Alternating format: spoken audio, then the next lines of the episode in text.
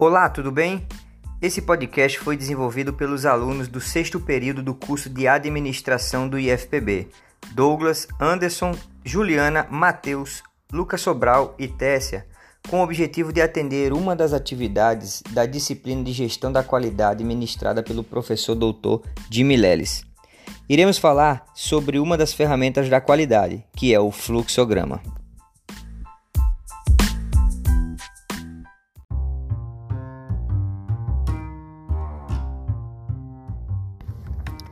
Podemos dizer em poucas palavras que o fluxograma nada mais é do que a descrição de um processo com todas as suas etapas e caminhos a serem seguidos, através de uma linguagem simples e de fácil entendimento, que é a representação gráfica com base em símbolos padronizados.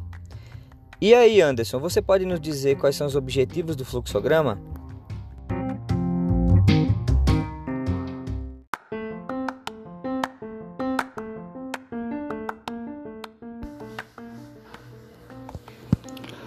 Os principais objetivos do fluxograma são padronizar a representação dos métodos e procedimentos administrativos, facilitar a leitura e o entendimento, facilitar a localização e a identificação dos pontos mais importantes, facilitar também a flexibilização dos processos, permitir um melhor grau de análise, identificar a utilidade de cada etapa do processo, verificar as vantagens em alterar a sequência de operações, adequar as operações às pessoas que a executam e identificar a necessidade de treinamento para um trabalho específico do processo.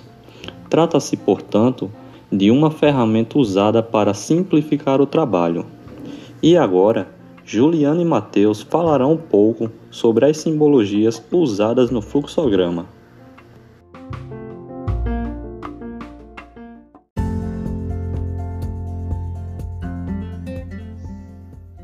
Olá, vou falar um pouco sobre a simbologia empregada ao fluxograma. Os símbolos mais utilizados para descrever os processos da qualidade são aqueles oriundos da área de processamento de dados, cuja aplicação dependerá das características do processo específico. Pela sua simplicidade, esses símbolos são amplamente utilizados. São eles: atividade, decisão, documento, fluxo, conector, conector entre páginas, início, fim. E agora Matheus vai falar um pouco sobre cada um deles.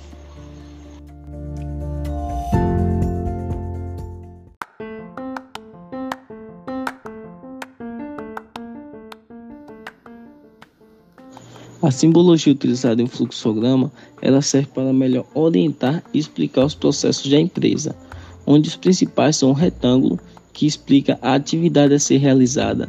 A decisão é representada por um ponto de bifurcação, onde tem dois ou mais caminhos. Documentos, ele é representado por uma pasta com documentos pertinente ao processo. A linha que interliga todos os processos da empresa é chamada de fluxo conector entre páginas, ele serve para um processo muito extenso que ultrapassa uma página, serve para dar sequência ao mesmo. Início e fim, ele é representado por um retângulo oval, onde nele vem escrito início e fim do processo. Lucas agora explicará melhor como é feito o fluxograma.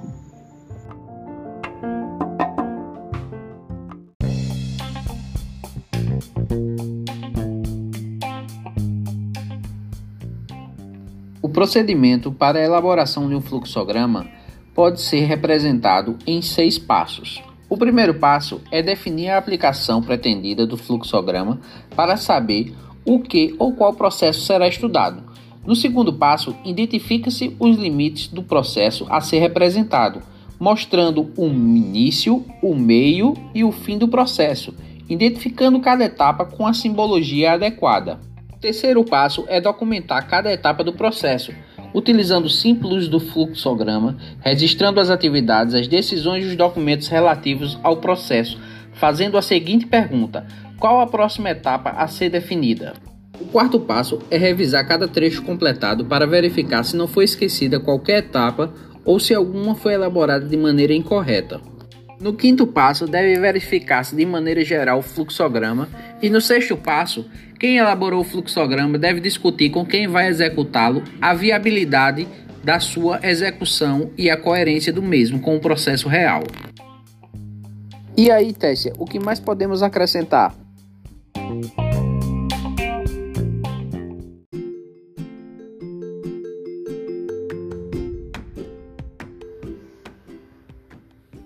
Vimos que o fluxograma é uma ferramenta da qualidade que possibilita vários benefícios que permitirão aumentar a qualidade e a produtividade das organizações. Isso devido à possibilidade de visualização dos processos de forma mais clara, pois melhora a compreensão dos processos de trabalho, mostra os passos necessários para a realização deste trabalho, cria normas padrão para a execução dos processos, demonstra sequência e interação entre as atividades, pode ser utilizado para encontrar falhas no processo e pode ser utilizado como uma fonte de informação para uma análise crítica, o que facilita a consulta em casos de dúvidas. Me chamo Tess e esse foi o nosso podcast sobre fluxograma, uma das ferramentas da qualidade.